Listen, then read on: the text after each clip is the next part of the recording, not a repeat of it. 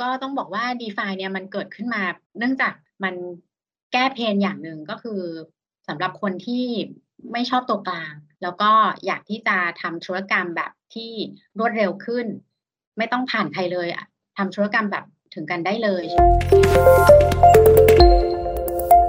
สวัสดีค่ะ มุกนัททินีรัชตนันกับรายการคุยกันนอกรอบ รายการพอดแคสต์ที่จะหยิบยกเอาประเด็นทางเศรษฐกิจ การเงิน และการธนาคารมาคุยกันนอกรอบค่ะ ในช่วงนี้ที่เทคโนโลยีพัฒนาอย่างรวดเร็ว มีการนำระบบบล็อกเชนมาใช้ในการสร้างผลิตภัณฑ์ และการให้บริการในรูปแบบต่างๆ หนึ่งในที่นิยมก็คือ DeFi หลายคนอาจจะเคยได้ยิน หรือเคยใช้บริการ DeFi มาบ้าง วันนี้เราจะมาทำความรู้จักว่า DeFi คืออะไร มีความจำเป็นยังไง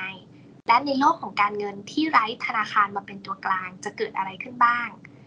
โดยมีพี่หน่อยทิติมาชูเชิด รองผู้อำนวยการฝ่ายนโยบายการเงินของแบงก์ชาติ มาร่วมพูดคุยนอกรอบกับเราค่ะ สวัสดีค่ะพี่หน่อย สวัสดีค่ะค่ะก่อนอื่นเลยค่ะ เดี๋ยวขอให้พี่หน่อยอธิบายนิดนึงว่า define คืออะไรอะคะ ค่ะเอ่อถ้าเริ่มทำความเข้าใจว่า define คืออะไรนะคะ ก็อยากจะย้อนกลับมาที่ว่า DeFi คืออะไรก่อนนะคะ จริง ๆ ตอนนี้ระบบการเงินปัจจุบันเนี่ยเราเรียกว่า centralized finance หรือว่าหลาย ๆ คนก็เรียกชื่อย่อมันว่า CFI นะคะ CFI ก็คือระบบการเงินตอนนี้ที่เราต้องอาศัยตัวกลางทางการเงิน ในการทำธุรกรรมทางการเงินต่าง ๆ นะคะ อย่างอย่างเช่นต้องมีแบงก์เวลาที่เราอยากจะฝากเงิน หรือบางคนอยากจะกู้เงินนะคะ หรืออยากจะทำการโอนเงินจ่ายค่าบิลค่าบัตรเครดิตต่าง ๆ เนี่ยเราต้องอาศัยแบงค์นะคะ หรือว่า ตัวกลางทางการเงินอื่นๆเนี่ยก็อาจจะมีพวกเอ่อพวกบริษัทหลักทรัพย์หรือโบรกเกอร์อะไรพวกนี้เวลาซื้อขายหุ้นนะคะ ก็คือเป็นการทำบริการทางการเงินที่ต้องอาศัยตัวกลางนะคะ ซึ่งพอมีตัวกลางเนี่ยก็เลยต้องมีผู้กำกับดูแลตัวกลางอีกที ซึ่งอย่างแบงค์เนี่ยก็จะมีแบงค์ชาตินะคะ ที่หรือว่าธนาคารกลางเนี่ยที่เข้ามากำกับดูแลออกกฎเกณฑ์ เพื่อที่จะให้ผู้ใช้บริการเนี่ยมั่นใจได้ว่าตัวระบบการเงินที่เขาใช้อยู่เนี่ย มันมีเสถียรภาพนะคะ แล้วก็ ไม่ว่าจะเป็นเรื่องของสถาบันการเงิน หรือว่า payment ที่เขาใช้นะคะ หรือว่าตัวระบบการเงินโดยรวมเนี่ยมีความปลอดภัยมั่นใจได้ในการทำธุรกรรมของเขานะคะ ตัว c f i อย่างหนึ่งเนี่ยก็คือเงินที่ใช้ในระบบ c f i เนี่ย มันจะเป็นสกุลเงินเฟียสที่ประเทศนั้นๆเนี่ยออกมานะคะ ก็ก็จะเป็นสกุลที่บอกว่าสามารถที่จะใช้ชำระหนี้ได้ตามกฎหมาย แล้วก็ตัวตัวแบงก์เองเนี่ยก็เอาไปทำการสร้างเงินหรือว่าไปทำการฝากหรือว่ากู้ ก็สร้างเงินต่อยอดไปนะคะ เป็นก็จะเป็นสกุลเงินเฟียสนะคะคราวนี้พอพอพูดถึงว่า d e f าคืออะไรเนี่ย d e f าก็มาจาก decentralized finance ก็คือจะเป็นระบบการเงินที่ไม่มีตัวกลางที่เราพูดถึงเมื่อกี้เลยนะคะ ก็จะเป็นการเหมือนกับต่อท่อตรงเลย ระหว่างผู้ใช้บริการกับตัวแพลตฟอร์มของระบบเองนะคะ ซึ่งอันนี้มันเกิดขึ้นด้วยเทคโนโลยีทางการเงินใหม่ๆ ที่เรียกว่าบล็อกเชนนะคะ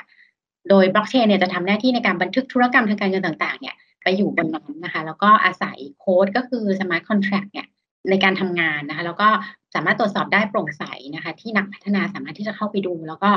แก้ไขโค้ดพัฒนาบริการทางการเงินให้ต่อยอดกันขึ้นไปได้อะค่ะ ซึ่ง d e f าเนี่ยก็จะเหมือนกับเป็นโลกที่ไร้พรมแดนนะคะ คือถ้าเพียงแค่มีอินเทอร์เน็ตเนี่ยก็สามารถที่จะเข้าถึง แล้วก็จะไม่มีขอบเขตของประเทศเลยนะคะก็จะไม่มีผู้มากำกับดูแล เพราะมันไม่ได้ขึ้นว่าต้องเป็นของประเทศไหนค่ะ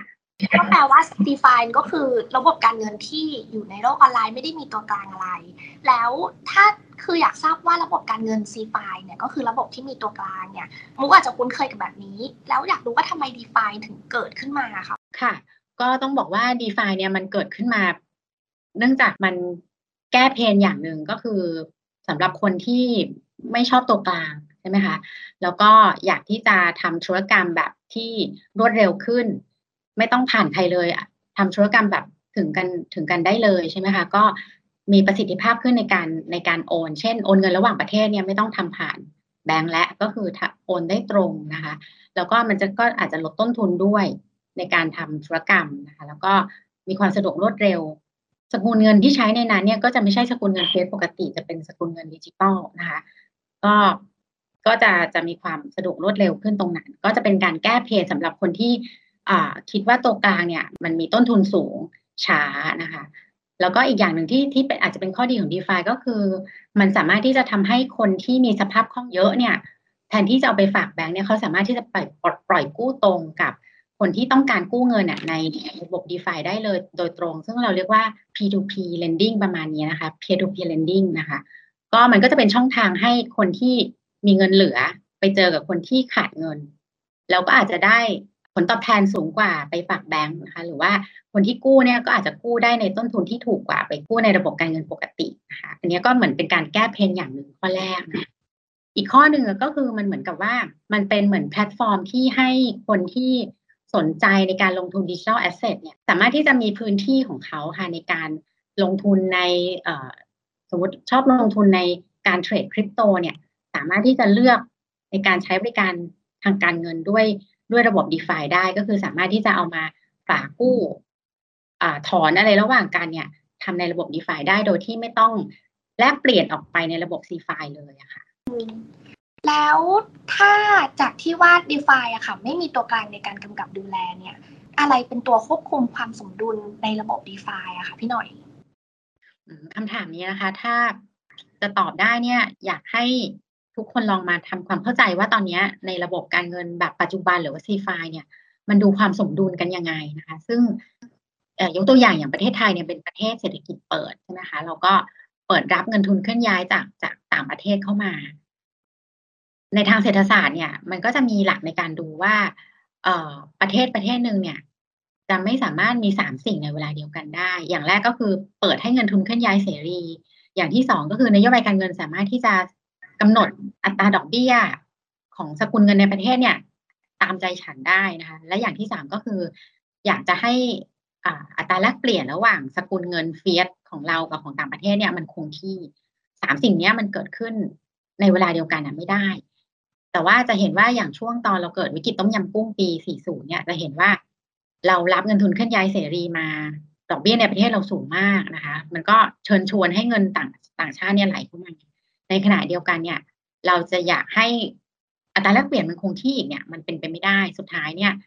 เราต้องอลอยค่าเงินก็คือในสามสิ่งที่เป็นไปไม่ได้เนี่ย เราจะต้องสละเรื่องอัตราแลกเปลี่ยนไปในที่สุด อัตราแลกเปลี่ยนก็จะปรับไปตามเงินทุนที่ไหลเข้ามา อันนั้นคือโลกซีฟายใช่ไหมคะว่า มันจะมีตัวปรับกลไกเนี้ย ไม่ว่าอัตราแลกเปลี่ยนหรือดอกเบี้ย หรือตัวเงินทุนเคลื่อนย้ายเนี่ยมันจะปรับกันเอง แต่พอมาหันมาดู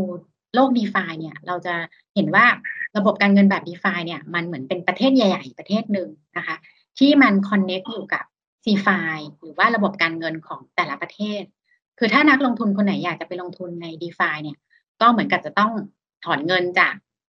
ระบบการเงิน c f i ประเทศตัวเองเนี่ย ไปซื้อ stable coin นะคะ แล้วก็ไปลงทุนใน d e f าซึ่ง stable coin เนี่ย มันมีอัตราแลกเปลี่ยนที่คงที่กับสกุลเงิน fiat ใช่ไหมคะก็หนึ่งต่อหนึ่งอย่างเงี้ยนะคะ ก็คือมั่นใจได้ว่าค่าเงินคงที่ แล้วก็ return ที่ได้จากการเอา stable coin ไปลงทุนใน d e f าเนี่ยมันค่อนข้างสูงมาก ซึ่งบางบางแพลตฟอร์มเนี่ยให้แบบสามหลักสี่หลักนะคะเป็นหลักร้อยหลักพันเปอร์เซ็นเลยเนี่ยต่อปีนะคะมันก็ค่อนข้างจูงใจมาก ซึ่งก็จะเห็นว่าสถานการณ์ตอนนี้มันคับคล้ายคลับคลากับตอนวิกฤต ต้มยำกุ้ง 40 ของไทยที่บอกว่าเราเราคิดว่าเงินทุนเคลื่อนย้ายเสรีได้ ซึ่งใน d e f าเนี่ยมันไม่สามารถควบคุมเงินทุนเคลื่อนย้ายได้เลย ก็คือเปิดเสรีหมด แล้วก็ดอกเบี้ย return จากการลงทุน stablecoin ก็ค่อนข้างสูงนะคะในขณะเดียวกันเนี่ยนักลงทุนก็มั่นใจได้ว่าค่าเงิน stablecoin มัน fix อยู่กับเงิน fiat อยู่ที่หนึ่งต่อหนึ่งก็เลยคิดว่าตอนนี้ถ้าด้วยหลักของ impossible trinity หรือสามสิ่งที่เป็นไปไม่ได้เนี่ยมันกำลังเกิดขึ้นใน DeFi ตอนนี้ ซึ่ง ถ้าใช้หลักนั้นเนี่ยมันก็คือมันจะต้องมีอะไรสักอย่างที่ที่ปรับ ไม่ว่าจะเป็นค่าเงินอาจจะไม่คงที่อย่างนั้นแล้ว หรือ return ที่ได้เนี่ย มันจะไม่สูงขนาดนั้น มันจะต้องค่อยๆ ปรับเข้าหา CeFi นะคะ ถ้าคิดว่าหลักการ impossible trinity เนี่ยมันเป็นจริง มันจะต้องเป็นอย่างนั้นแต่ว่าอีกมุมหนึ่งอะพี่ก็คิดว่า ถ้าเรามองว่า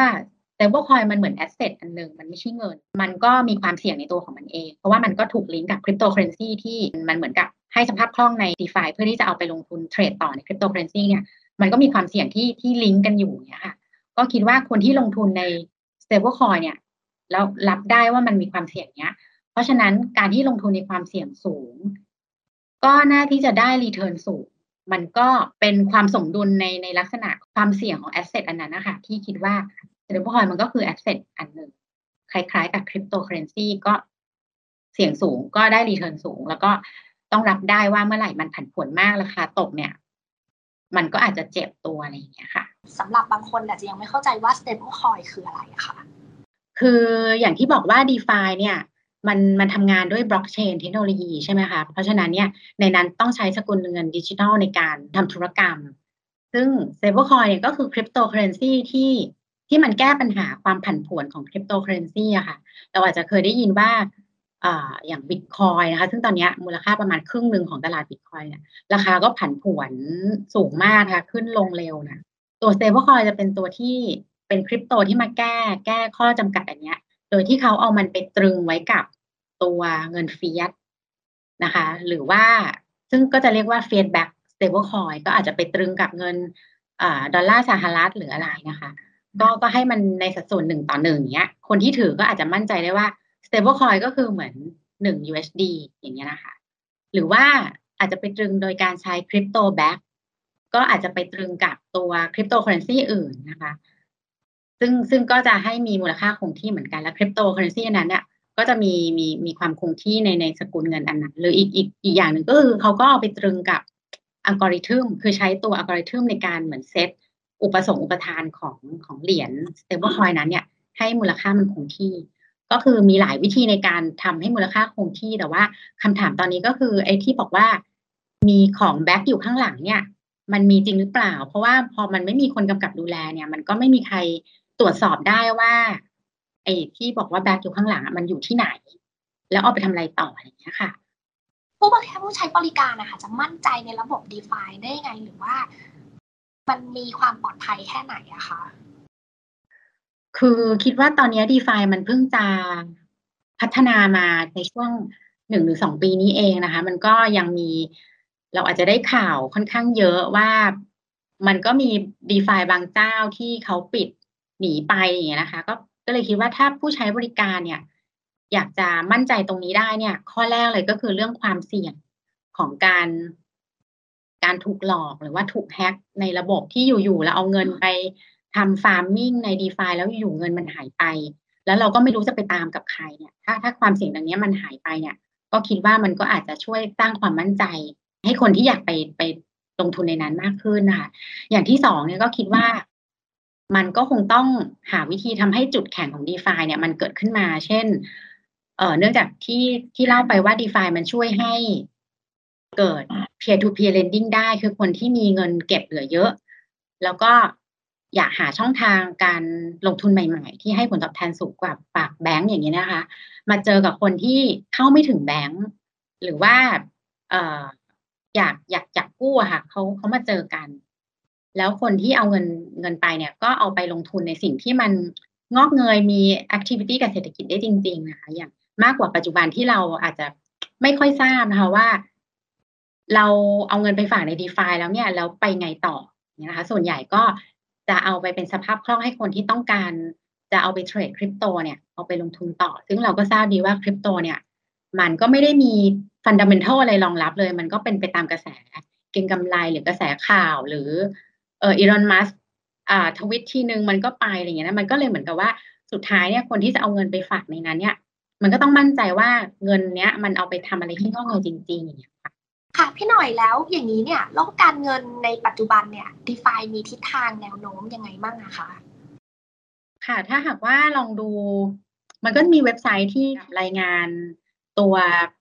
Market Value นะคะ ของ d e f าในโลกเนี่ย ก็จะเห็นว่าเส้นกราฟเนี่ยมันขึ้นเป็นแบบเป็นหางยกขึ้นมาเหมือนช้อนนะคะเหมือนหางช้อนเลยก็คือช่วงช่วงปีที่แล้วนะคะ หรือปลายปี 2020 นะคะ จนถึงตอนนี้ คนสนใจลงทุนใน d e f าค่อนข้างเยอะมาก แล้วก็มีมี d e f าโปรเจกต์ใหม่ๆ เกิดขึ้นมาเยอะ แต่ว่าถ้ามูลค่าโดยรวมเนี่ย เท่าที่ดูก็น่าจะยังอยู่ที่ประมาณหลักหมื่นล้าน USD นะคะ หรือว่าคิดง่ายๆ ก็น่าจะยังไม่ถึง 10%ของมูลค่าการเทรดคริปโตในตอนนี้ค่ะ ก็ก็ยังยังเล็กอยู่ แต่ว่ามี potential ที่จะเติบโตค่อนข้างค่อนข้างเร็วมาก อิงไปกับกระแสของตลาดคริปโตด้วยเพราะว่ามันเชื่อมโยงกัน ซึ่งมันก็มีเป็นเป็นที่นิยมทั้งคนไทยแล้วก็คนคนแล้วก็ต่างประเทศด้วยนะคะที่ที่ตอนนี้เกิดขึ้นค่ะแล้วคือพอมันมีแนวโน้มที่จะเติบโตเยอะขึ้นเรื่อยๆ เนี่ย แล้วพี่หน่อยคิดว่าในอนาคตอะค่ะ ระบบการเงินเนี่ยมันจะสามารถเปลี่ยนมาเป็น d e f าหมดไหมคะ หรือว่าแล้วธนาคารกลางจะยังมีจำเป็นต้องมีหรือเปล่า หรือธนาคารทั่วไปยังเป็นจำเป็นต้องมีอยู่ไหมในอนาคตต่อไปอะค่ะ ส่วนตัวก็คิดว่า อืม มันคงจะ มันคงจะยากที่จะเห็นดีระบบการเงินเปลี่ยนเป็น d e f าร้อยเปอร์เซ็นเพราะว่าพี่คิดว่าในในระบบการเงินเนี่ย มันก็ต้องตอบโจทย์ผู้ใช้บริการที่ที่หลากหลายมากนะ มันก็จะยังมีกลุ่มคนที่ยังมี trust ในการได้ได้เจอคน ได้เจอแบงก์หรือว่าได้เจอตัวกลาง มีความเชื่อมั่นที่จะโทรไปหาใครก็ได้เวลามีปัญหา หรือว่า มั่นใจได้ว่ามีมีคนดูแลอะไรเงี้ยค่ะ ก็ยังมีกลุ่มคนพวกนี้ที่คิดว่าเขามี trust กับการมีตัวกลางอยู่ แต่ว่าเชื่อว่าในอนาคตเนี่ย เนื่องจากมีคนรุ่นใหม่ๆเข้ามาที่ชอบอ่าอยากจะกระจายการลงทุนในสินทรัพย์ดิจิทัล ซึ่งมันก็จะเป็นแนวโน้มที่อาจจะมีมากขึ้น ซึ่งคนกลุ่มนี้อาจจะสนใจระบบการเงินแบบแบบ DeFi ที่ที่มันสามารถที่จะเบ็ดเสร็จเป็น ecosystem ในตัวนั้นเลย สามารถที่จะฝากได้กู้ได้ ลงทุนก็ได้ หรือว่าจ่ายโอนค่าอะไรต่างๆ เนี่ย ก็อยู่ในนั้นมันก็สะดวกรวดเร็วดีนะคะ ก็เลยคิดว่าในอนาคตเนี่ยมันคงจะคู่ขนานกันไป ตาม gen ที่เกิดขึ้นนะคะ แล้วก็ตามเทคโนโลยีที่พัฒนาไปอะค่ะตัวกลางก็ยังมีบทบาทอยู่แค่ว่าเขาจะต้องปรับตัวยังไง ให้เชื่อมกับความต้องการใหม่ ๆ พฤติกรรมใหม่ ๆ ของของคนใช้ที่เขาอาจจะเปลี่ยนไป แล้วก็เจเนอเรชันใหม่เนี่ยมามากขึ้น คิดว่าตัวกลางปัจจุบันก็อาจจะต้องปรับปรับบทบาทอยู่เหมือนกันนะ แบงก์ชาติเองหรือว่าธนาคารกลางเองเนี่ย ก็คงจะยังมีภารกิจสำคัญก็คือดูแลเสถียรภาพของระบบการเงินของของแต่ละประเทศตัวเองอยู่นะคะ ก็คือการที่มี d e f าขึ้นมาเนี่ย มันก็เป็นโจทย์ที่ผู้กำกับดูแลของไม่ว่าจะเป็นแบงก์ชาติหรือว่าเป็นอ่าลักษณะคล้ายๆสำนักงานคณะกรรมการกำกับตลาดหลักทรัพย์ที่เป็นคนดูแลเรื่องดิจิทัลแอสเซทของแต่ละประเทศเนี่ย ก็คงจะต้องคุยกันเยอะขึ้นแล้วก็อ่า ท่าทัน เท่าทันพฤติกรรมของคนที่เปลี่ยนไปอะคะ่ะว่าสุดท้ายเนี่ยการไม่ว่าจะเป็นการฝากการกู้การลงทุนการโอนที่เกิดขึ้นในระบบการเงินใหม่เนี่ยมันเข้ามากระทบระบบการเงินแบบซีไฟปัจจุบันหรือยังแล้วก็มันมีผลบวกหรือผลลบอะไรที่ที่จะมากระทบกับกับหน้าที่ที่ตัวเองทำอยู่เนี่ยค่ะค่ะแล้วอย่างเงี้ยในประเทศไทยเนี่ยมีคนใช้ d e f าเยอะไหมคะ แล้วเขาใช้ทำอะไรกันนะคะอืมเท่าที่ทราบอะค่ะ ก็ตอนนี้มูลค่ายัง ยังไม่เยอะถ้าเทียบกับมูลค่าการซื้อขายในตลาดหลักทรัพย์เนี่ยประมาณห้าถึงหกเปอร์เซ็นต์ยังไม่เยอะเท่าไหร่แล้วถามว่าเขาเอาไปทำอะไรกัน ก็ส่วนใหญ่เนี่ย เท่าที่ทราบก็คือ นักลงทุนเนี่ย เหมือนกับถอนเงินจากบัญชีเงินฝากมามาซื้อ stable coin แล้วก็ไปลงทุนเป็นทำ yield farming ใน DeFi แล้วก็แพลตฟอร์ม DeFi เนี่ย ก็จะทำก็จะได้ liquidity pool ตรงนี้มา แล้วก็เอาไปปล่อยกู้ต่อ ซึ่งส่วนใหญ่เนี่ยก็ยังเป็นการปล่อยกู้เพื่อเอาไปเทรดคริปโตอะไรอย่างนี้ มากกว่าที่จะเป็นการปล่อยกู้เพื่อทำธุรกิจจริง ๆ นะ แต่ก็เท่าที่ตามข่าวเนี่ยก็เห็นบางรายเหมือนกันที่พยายามอยากจะเอาพวกผลผลิตเกษตรหรืออะไรเงี้ยที่คิดว่าตรงนี้มันอาจจะเป็นช่องทางในการในการซื้อขายหรือว่าในการลงทุนอะของสินค้าไทยได้เนี่ยก็เริ่มที่จะมองมองโอกาสอันนี้นะคะแต่ก็อาจจะต้องจับตาไปอะค่ะว่า ความต้องการลงทุนคงมีเยอะ แต่ว่าเอาไปลงทุนทำอะไรได้จริง ๆ เนี่ย มันมี potential แล้วก็อาจจะต้องติดตามดูว่าทั้งธุรกิจ แล้วก็ทั้งทั้งตัวผู้ให้บริการเนี่ย จะใช้ประโยชน์มันในกิจกรรมเศรษฐกิจจริง ๆอะได้ดีขนาดไหนค่ะ แล้วพี่หน่อยมีอะไรอยากจะฝากถึงผู้ที่กำลังจะเข้ามาสู่ d e f าหรือว่าฝากอะไรกับคนที่สนใจทางเรื่อง d e f าบ้างไหมคะ ค่ะ ก็โดยส่วนตัวค่ะ คิดว่า อืม ตอนนี้ดอกเบี้ยก็ค่อนข้างต่ำใช่ไหมคะแล้วก็ในช่วงช่วงนี้ก็อาจจะเป็น d e f าก็อาจจะเป็นเหมือนช่องทางหนึ่งที่หลาย ๆ คนสนใจอยากจะมาหาผลตอบแทนอะไรที่มันสูงขึ้นกว่ากว่า วิธีปกติที่ที่ที่ลงทุนกันอยู่นะคะแต่ว่าก็อย่างที่บอกว่า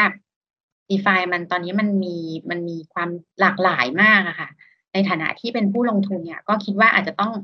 ทำความเข้าใจว่าสิ่งที่จะกับโปรเจกต์ d e f าที่จะเอาไปลงทุนเนี่ยเขาเอาเงินไปทำอะไรต่อ แล้วก็มันจะมีความมั่นคงขนาดไหนในการที่เรานำเงินไป แล้วก็เงินต้นเราจะไม่สูญหายหรือว่าเออมันเคยมีประวัติถูกถูกแฮกหรือว่าถูกถูกถูกปิดหรือว่ามีมีมีเรื่องอะไรแบบนี้นะไหมนะคะ อาจจะต้องทำทำการศึกษานอกจากเรื่องโปรเจกต์แล้วเนี่ยก็ทำความศึกษาเรื่อง ผลงานที่ผ่านมาของเขาด้วยว่าเขาเขามีการปิดความเสี่ยงเรื่องเทคนิคอล security อะไรพวกนี้ยังไงนะคะ ก็ก็คิดว่ามันก็คงมีบางโปรเจกต์ที่มันทำให้เกิด activity ได้จริง ๆ อย่างที่ว่าว่ามันช่วยทำให้เกิดเป็นตัวกลางสำหรับคนที่มีเงินเหลือกับคนที่ขาดเงินมาเจอกันได้จริง ๆ แล้วก็ return ที่ที่ได้รับเนี่ยเป็น return ที่ที่มันเกิด ผลกระทบจริง ๆ กับเศรษฐกิจนะคะ ไม่ใช่เรื่องของการกินกำไรหรือว่าเป็นเหมือนแชร์ลูกโซ่อะไรอย่างเงี้ยค่ะ ก็อาจจะต้องระวังตรงนี้ว่า เราไม่ได้เข้าไปเพื่อเป็นเหมือนกับเป็นเป็นเป็นเป็นลูกโซ่ข้อต่อๆไปของของของแพลตฟอร์มค่ะค่ะงั้นวันนี้ขอบคุณพี่หน่อยมาก ๆ เลยนะคะ ที่มาให้ความรู้ความเข้าใจเรื่อง Define บุ๊กคิดว่าตอนนี้หลาย ๆ คนน่าจะเข้าใจ DeFi มากขึ้น แล้วก็ น่าจะเป็นส่วนประกอบในการตัดสินใจที่จะเข้าไปในระบบ Define หรืออะไรมากขึ้น วันนี้ต้องขอขอบคุณพี่หน่อยมากๆเลยนะคะค่ะสวัสดีค่ะแล้วก็เดี๋ยวรายการคุยกันนอกรอบ ครั้งหน้าจะเป็นเรื่องอะไรเดี๋ยวกลับมาพบกันได้ใหม่ค่ะ สวัสดีค่ะ